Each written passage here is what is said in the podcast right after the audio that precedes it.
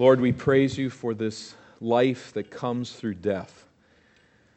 We praise you for the sacrifice of Christ and for the message that we have sung together in these songs.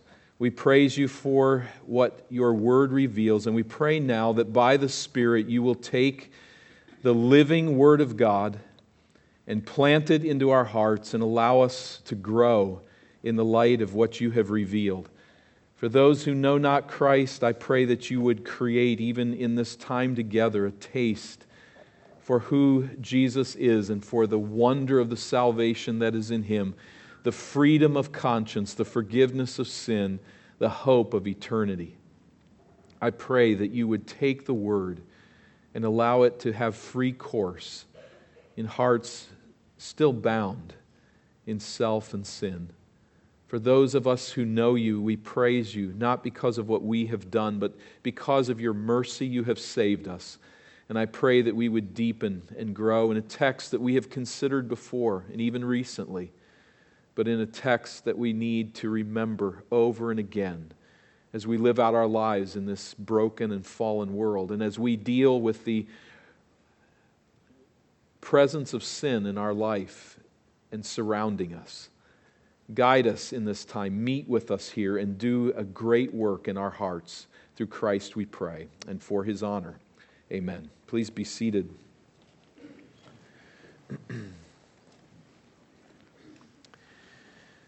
like you to picture two toddlers, twins, a boy and a girl. Growing up in a stable and loving home. They're too young to understand, let alone to find comfort and joy in most of the blessings that surround them. They have no idea the cost and the effort that goes into purchasing and maintaining a house, the home in which they live. They cannot appreciate the insurance premiums that their parents pay to secure that prosperity. They're quite good at begging for food, but they have no idea about the fact that a menu is prepared, that parents go and pick up groceries and bring the food back, and nourishing meals are prepared for them. But as these kids mature, they will come to appreciate the compl- complicated array of parts and pieces that have to be put together and kept together to maintain a healthy home environment. Just think of those two in that relationship with their parents. When it comes to knowing God, we are somewhat like those two children. We're slowly coming to understand all that God has put in place for us, all that He maintains, all of who He is. We cannot fully grasp it, but we keep working to that end as we mature. Let's take an example. Something beyond our intuitive understanding, something beyond really our imagination and our full comprehension. But we, we learn as we mature in our Christian faith to find comfort and joy in the reality that God loves God. This is not something, again, that we intuitively understand. It's not really even an easy idea to grasp, let alone to enjoy. But the Bible reveals this grand reality, and as we come to maturity, we recognize that love with perfect and unceasing fullness has flowed between the members of the tri- triune God from all eternity Father, Son, and Spirit in perfect love. Since the one triune God is perfect in himself, and since there is no higher being than God, God would be evil not to love himself with infinite fullness.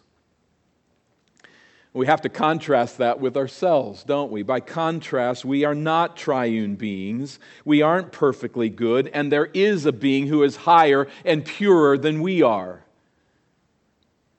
So, for us to love ourselves supremely is idolatrous corruption. It is what the Bible calls sin. It is rebellion against God in his uniqueness and in his holiness when we so love ourselves. But it is infinitely good and with infinite pleasure that the triune God, Father, Son, and Spirit, loves God. But in our quest to know God, the question we ask sooner and more naturally is Does God love me? The answer is organically related to Does God love God? But God's love for us presents its own complications, far more than we may recognize. There are the ideas that these little children cannot even begin to comprehend. There are ideas that they begin to comprehend about their parents' care that they actually get wrong as they work toward getting it right. And that may be where we are when we ask the question Does God love me? It's natural for us, and we have viewed this slide not so very long ago as a church, but I think it's good for review and so fitting here in this text today. We tend to answer this question along a spectrum. And I would suspect that many of us here will find ourselves in this spectrum somehow, if we're honest. Does God love me?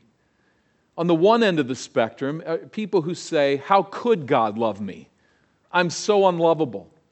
I look at the things that I've done. I look at the mess I've made of my life. How could anyone love me? I don't love me. How could God love me? On the end, other end of the spectrum are those who would say, How could God not love me? I'm so lovable. Those steeped in Western individualism and philosophies of self esteem. This is what you're supposed to say and what you're supposed to think. I should be loved by all, and certainly by God. That's his job to love people. And so he'll certainly love me in that process. More mediating position, leaning on the no side, is God should love me, but he does not seem to. When I look at my life, I look at the problems that I'm dealing with, I look at what's going on, I can't really imagine that God does love me. I think He should, but it just doesn't seem to work with me. And then leaning on the yes side in the middle, God might love me if I qualify myself to be loved by Him. This is the response of the religionist the one who pursues religious ritual to strive to bring oneself into a place where God would be pleased. As we look at this spectrum, I think what we really find here is Does God love me? The answer really comes from within. A self determination about the answer to this important question. In the first case, the emphasis is on my sin. God does not love me because of my failures. In the second case, everything relies on my circumstances. Seems like God should love me, but these things are going on, and so I can't conclude that He does. The third relies upon my merit. I go to church, I say my prayers. I read the Bible. I try to be a good person. I am seeking to qualify for God's love by the things that I do. And in the fourth case here is my worth. I am inherently lovable. And so, of course, God loves me. The problem with this spectrum is that it's all wrong. The whole thing needs to just be blown up and thrown away. It's entirely the wrong orientation to understand even the question of whether God loves us or not. When we think of God's love from anywhere on this spectrum, we remain infantile in our knowledge of God. Does God love me? The only answer is to look away from ourselves and to look to God, to hear by faith what God Himself says and how he makes that clear. May emphasize how he makes this clear. These are responses that say, This is how God makes it clear. But these are responses that come from within, that come from us. We need to listen to what God says about the matter. And this brings us back in our series to the book of Romans. Romans chapter 8.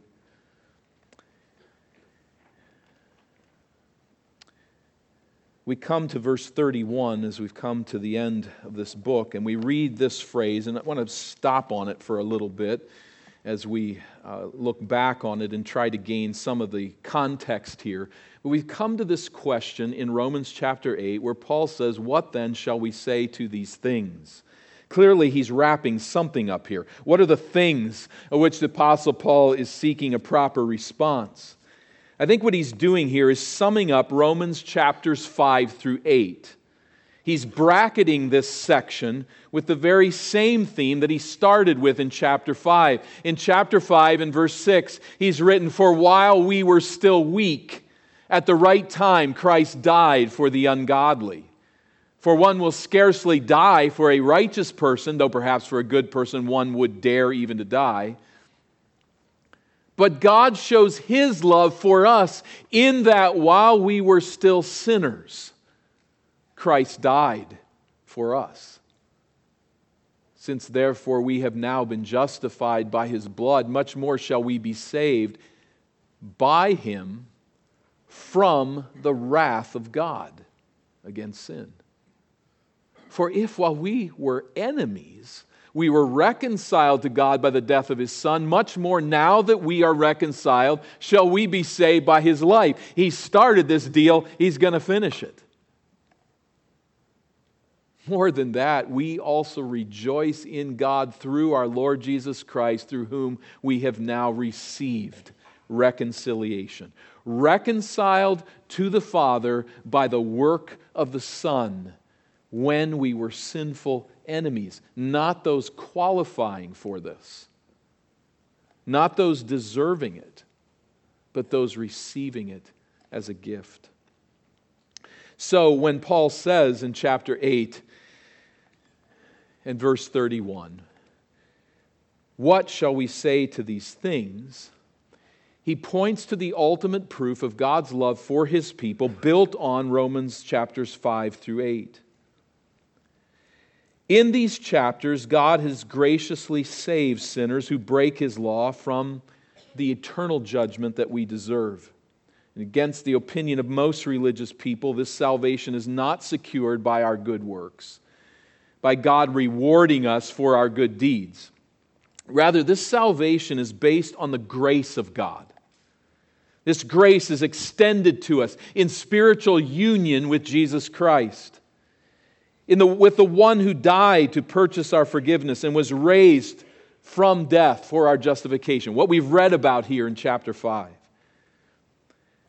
Now, notice then, and it's important to grasp this at the beginning of our understanding, of the end of this chapter, that this is addressed to people who have entered into a personal relationship with God through Jesus Christ.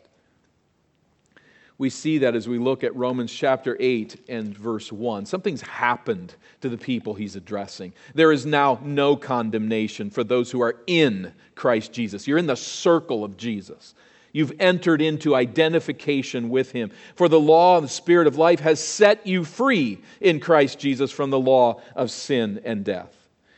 In verse 16 of chapter 8, the Spirit Himself bears witness with our spirit that we are children of God. And understood contextually, that is now we have become children of God. Verse 24. Verse 24. For in this hope we were saved. He speaks of those who have been rescued. And then verse 30. Those whom He predestined he also called, and those whom he called, he also justified, and those whom he justified, he also glorified.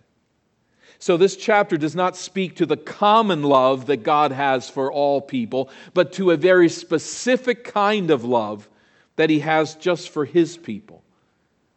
Those who are saved from His wrath by placing their faith in Jesus' saving grace. God loves all, but there is a specific love for those who have responded to His saving grace that's in view here.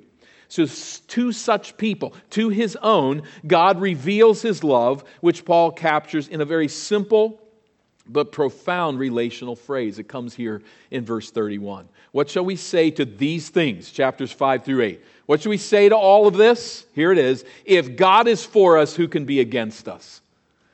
That's how he puts it simply God is for you. And if God is for you, who can be against you? Since God's saving grace provides all that is necessary on our side to be saved and secured, what can possibly stand against that? Now, he's not saying that we won't face opposition. This is the Apostle Paul, after all. This man has suffered imprisonment and torture and all kinds of difficulties. He's not saying that. Who can stand against us? Who, that, that no one will ever oppose us. Certainly, he doesn't mean that. But he means ultimately. God determined from eternity past, verses 29 and 30, he determined from eternity past to secure our salvation through the sacrifice of his beloved Son, the most costly of all gifts. If God is for us in that way, who could possibly derail his plan? Who could possibly cancel out that love? We see the declaration made there then in verse 31. And secondly, in verse 32, the display of this truth how it's put on display for all to see. Verse 32 God is for us, so who can be against us? Verse 32 here's the display of that love. He who did not spare his own son, but gave him up for us all, how will he not also with Jesus graciously give us all things? So, God the Father did not spare Jesus the Son. This triune God with perfect love did not withhold the Son from us. The Father delivered Jesus over to be crucified that he might suffer in our place the just judgment against our sins. Our sins.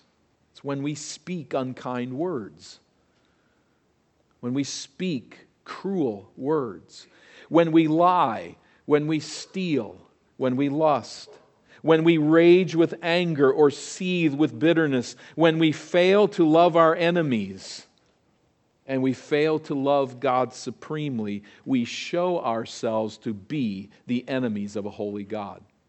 That's chapter 5 and verse 8. That's what we sung about this morning. It is while we are enemies. Let's say, I don't have anything against God necessarily. I don't live all that badly. But when we look at who God is as his standard of holiness, then we see ourselves to be every day of our lives by nature his enemies before Christ. how does God respond to this?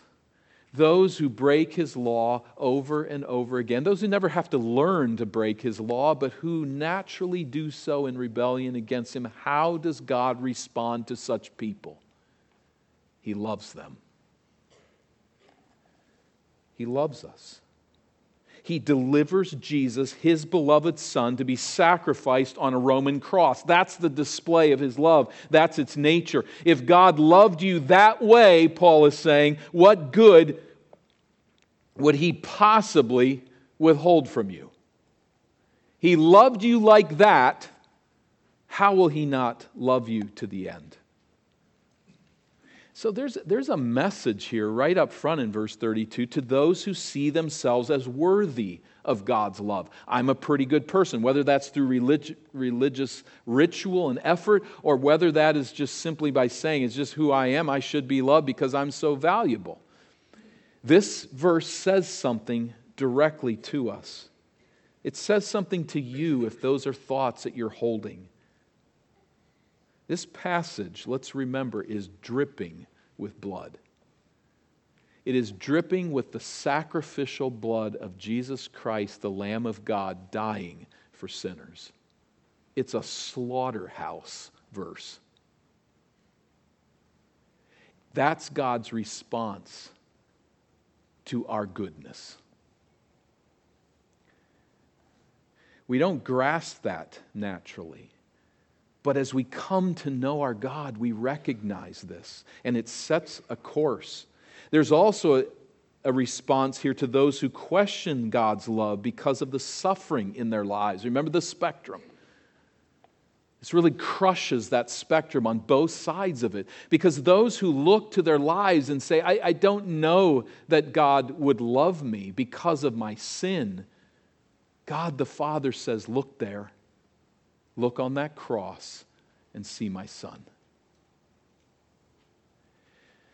Things don't seem to be working out in my life, so I question God's love. He says, Look there to that cross and see my son. Do I love you? That's the proof, that's the display. Imagine a young couple that take into their home the wife's mother because she needs constant care in her illness. And the daughter's love is so rich and full that she quits her job and loses any possibility with her employer in the future to serve as her mom's everyday caregiver. More tests are done, more things are done, and it comes out that mom needs a kidney. And the daughter says, I will donate. She goes through surgery. Her body is opened up and part is sliced off. And she goes through the pain of that and the difficulty of that to give this to her mother. And we imagine after all this takes place and mom is feeling a bit better but still being cared for by her daughter that a friend comes over and visits her and mom says, I just don't really know if my daughter loves me. Why do you say that? She doesn't make the bed the way that I want her to make it. And I have these specifications for my soup, and she doesn't follow through with it. I just don't know if she really loves me. It's a friend going to say, What is wrong with you? Does your daughter love you? She has put her life on hold. She is caring for you every day. She's allowed her body to be opened up and sliced for you. This only begins to illustrate how we sometimes relate to God. You didn't make my soup right. You don't make my bed up the way I like it. With the little circumstances of our life that don't go well, and we look at God and question His love, and God the Father points to the cross and says, Look there. If you ever question my love, look to the cross. That's God's side of the matter. But what about those who may accuse us still? Does God's love overwhelm this? Verse 33, we see the opposition to God's love and the declaration of it and the display of it on the cross. Verse 33 Who shall bring any charge against God's elect? It is God who justifies. God's elect connects there with verses 29 and 30, those that he foreknew, those that he called, those that he predestined connects to that idea. It is gloriously true that we choose Christ as our Savior. It is most gloriously true that God sovereignly chooses us in eternity past. On the basis of his determined plan alone, he gave us to the Son who died to save us from our sins. We cannot explain this grace. We do not deserve it in any way. But the Father chose to open our blind eyes to the beauty of Jesus such that we wanted to trust Christ as our Savior. And as we think on verses 29 and 30, and we connect that here to God's elect in verse 33, to be consistent with this, it is God who justifies, not we who earn the justification. God as the final judge of the living and the dead, passes an irrevocable verdict declaring us righteous by his grace. We who once were his enemies. So Jesus takes my sin upon himself. In return, I receive by faith his righteous standing. It's the Son who takes me to the Father. It is because of the love between Father and Son that those who are in the Son now love the Father, and the Father brings them to faith. So Jesus takes our sin and returns to us his righteous standing. And this transaction forever nullifies any accusation of condemnation leveled against us. Since this is what God has done, no one can stand against us and condemn. So, as verse 1 says, there is no condemnation to those who are in Christ Jesus. And no means no, none from any place, from any opponent. And so Paul continues in verse 34 Who is to condemn then? Christ Jesus is the one who died. More than that, who was raised, who is at the right hand of God, who indeed is interceding for us. Paul offers this fourfold ascending chorus of evidence for God's love for his people. For the born again believer, Jesus died in your place to rescue you from the penalty of your sin. Jesus rose. Think of it. He rose from the dead to defeat sin for you, to give you life and justification. He now reigns sovereignly with authority from heaven's throne. And there, he not only reigns, but he intercedes for you. Jesus is always praying in your behalf. Link it to verse 26 and last week. As the Spirit offers unspoken groans in our behalf. So Jesus is interceding at the bar of God for you, his beloved. And there is no one in the universe that is capable of defeating our advocate before God's bar.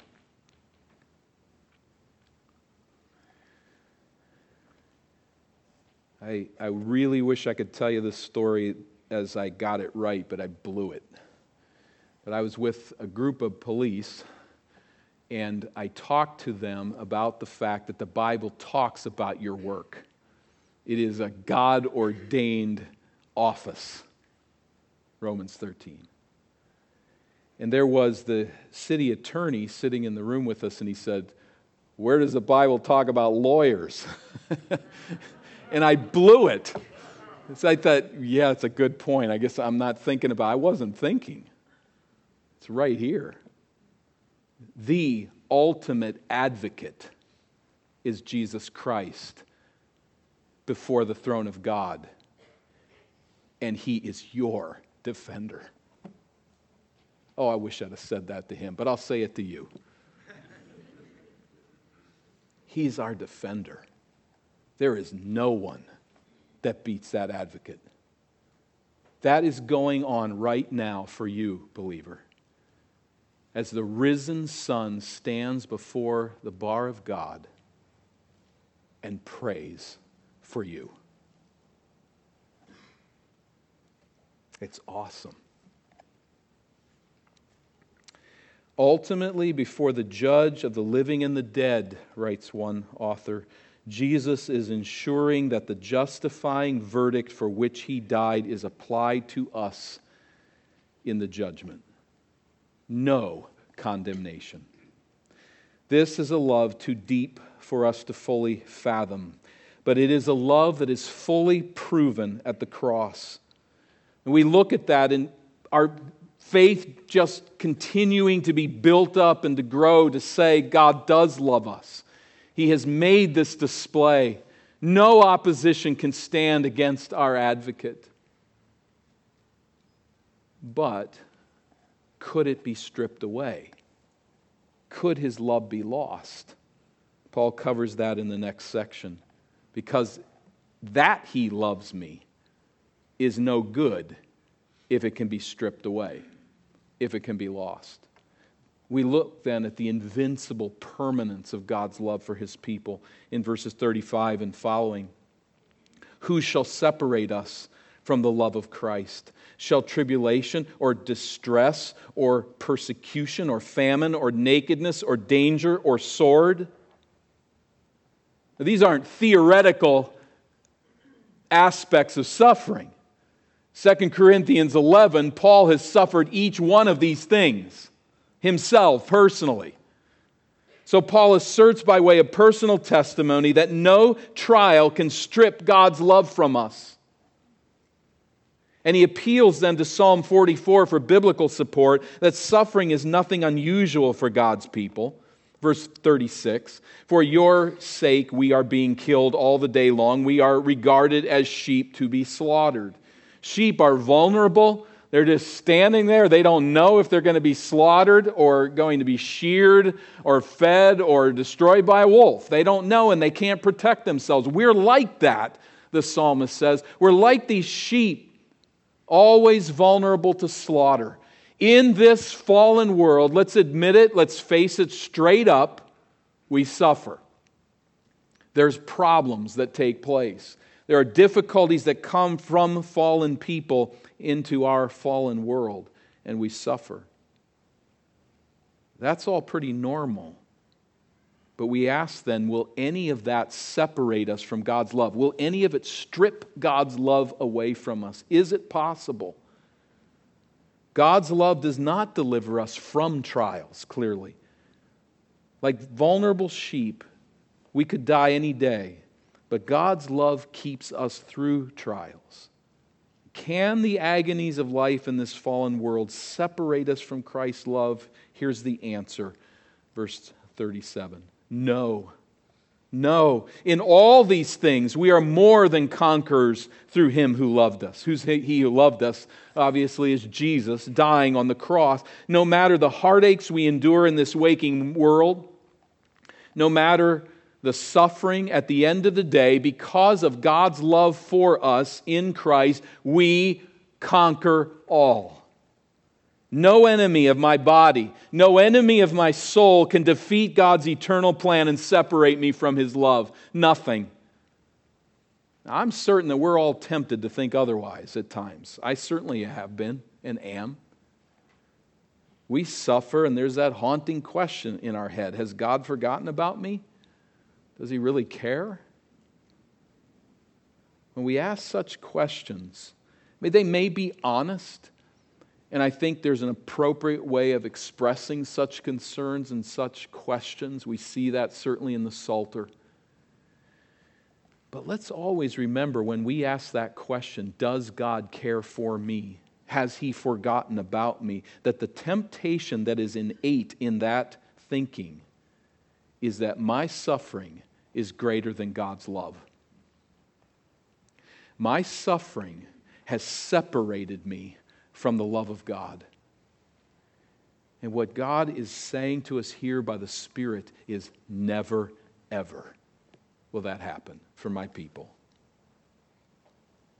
Christian, look that trial in the eye. Look that trial in the eye that seems to say that you've been separated from the love of God and say to it, No, I have not. I've not been separated from His love. Paul does just that in verse 38. He looks it right in the eye. And he says, For I am sure that neither death nor life, nor angels, nor rulers, nor things present, nor things to come, nor powers, nor height, nor depth, nor anything else in all creation will be able to separate us from the love of God in Christ Jesus our Lord. Nothing.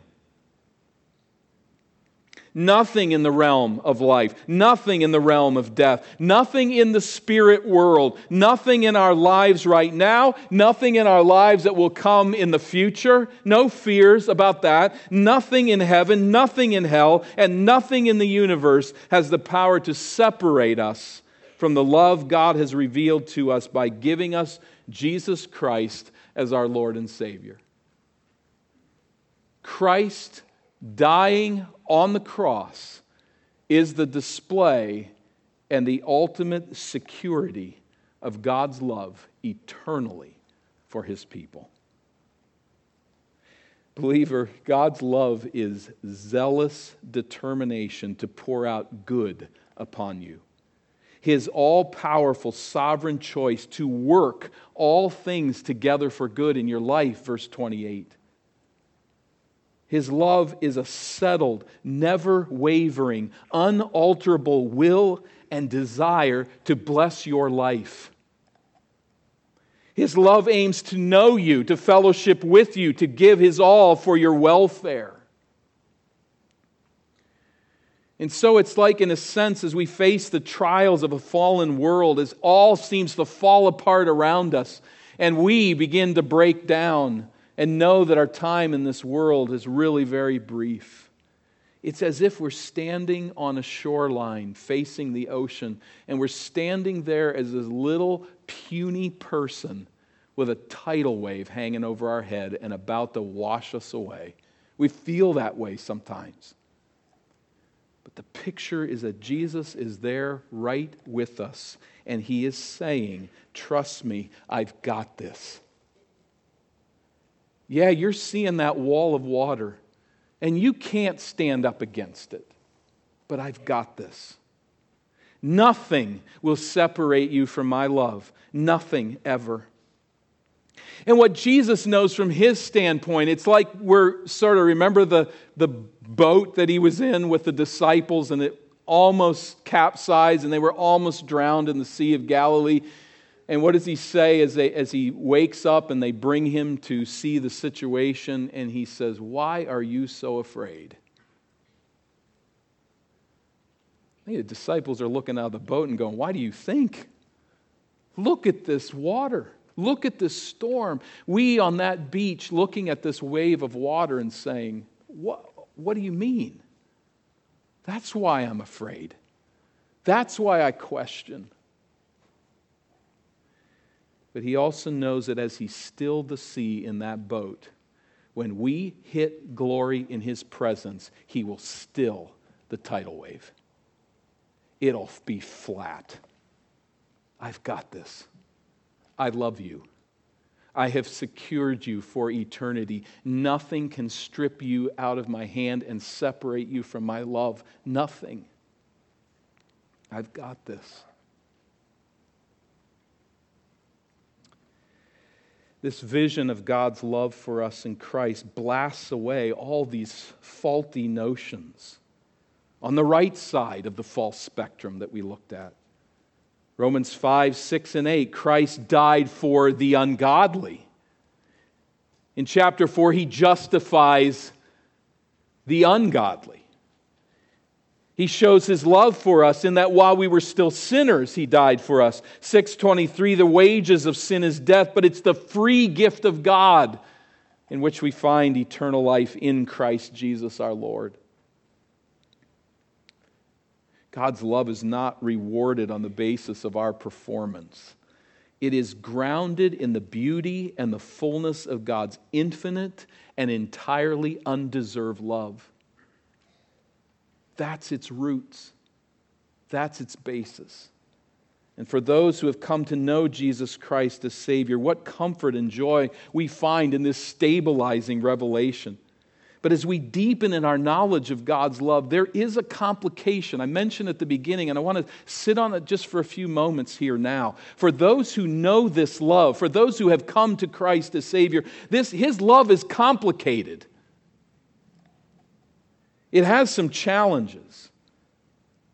I think it, C.S. Lewis hit on this subtly, but he grasped the point when he wrote provocatively these words You asked, for a loving God, you have one.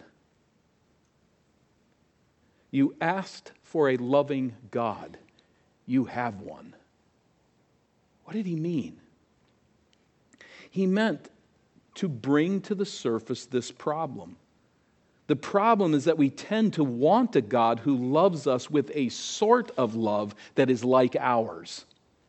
We want a God who loves us so that He gives us what we want, so that He performs the way we hope He will perform.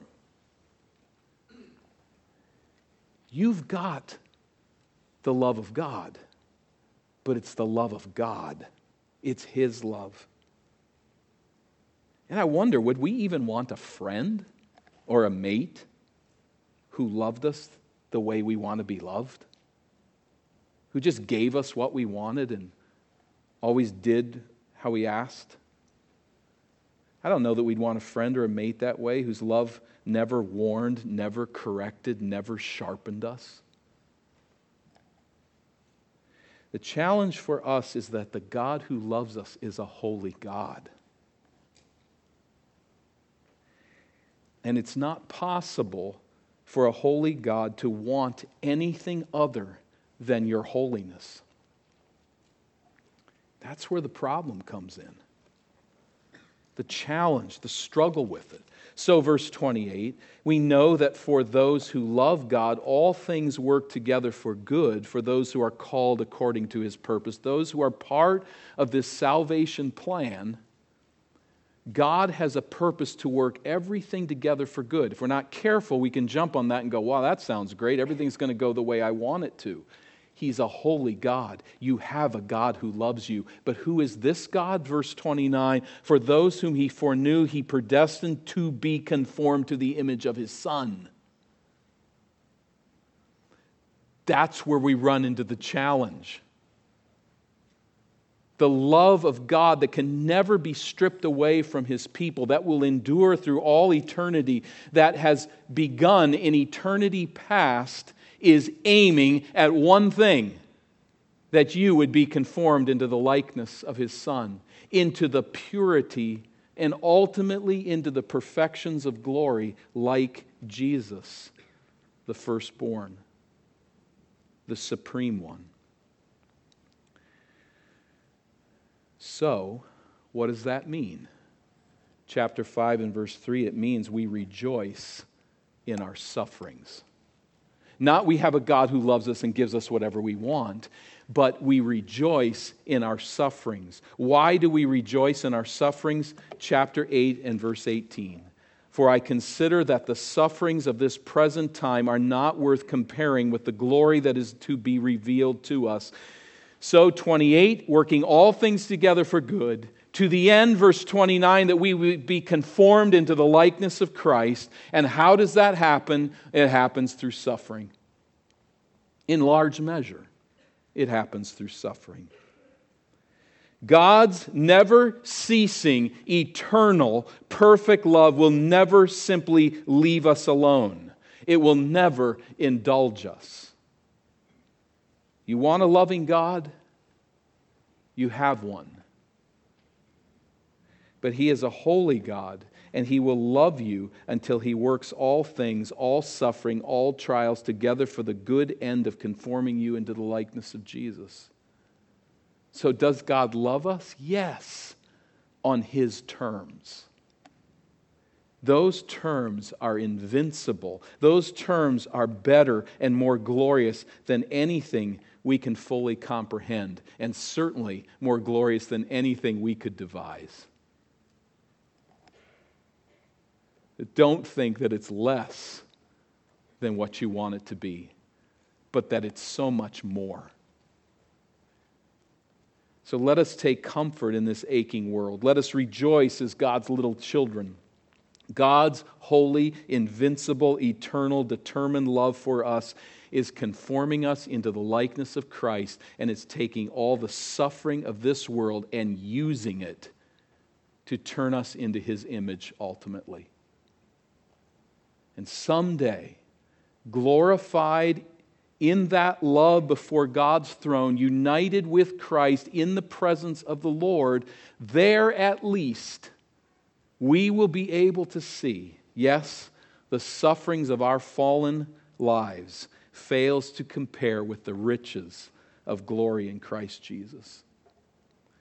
You're separated from Christ, you say, I'm not in that circle, I'm not united with Him. His death, I've heard about it. It's not personal. I haven't taken it personally. I haven't appropriated it in my life. I haven't sought it for forgiveness. I would encourage you today to come to Jesus Christ. Come to the historical realities of what he did and make them personal by faith in his work. I encourage you to come to that place today. He's not going to hit you over the head with a wand one day and bing, you're his child. He's going to show you what he's done, the display of his love, and he is calling upon you to embrace it by faith, to put your trust in it, to stand before that wall of judgment, that tidal wave, that tsunami of judgment making its way toward you, and to say, I am not going to trust me. I'm going to trust Jesus Christ, crucified, risen, reigning, and coming again. That's my advocate. if you're going to stand before that tsunami and say, I'll be my own advocate, what disaster. And I'd even ask you right now, how's that working out for you? That's a bad, bad idea. And I say that lovingly to encourage you. Trust Christ. For those of us who have, here is our joy. Here is our testimony. Nothing will separate me from the love of God in Christ. Nothing. And to this end, we sing of our salvation in Christ alone. Our Father, we thank you for the wonder of this message and pray that you deepen us in a knowledge of your love for us and to see your love for what it truly is, not for what we might invent it to be in our small minds. We ask that you would bring to saving faith those without Christ and to deepen us in your love for us in Jesus, those of us who have come to embrace this good news, this gospel message. And may we now think and pray and meditate and sing in a way that reflects the gift that you've given us in Jesus, in whose name we pray.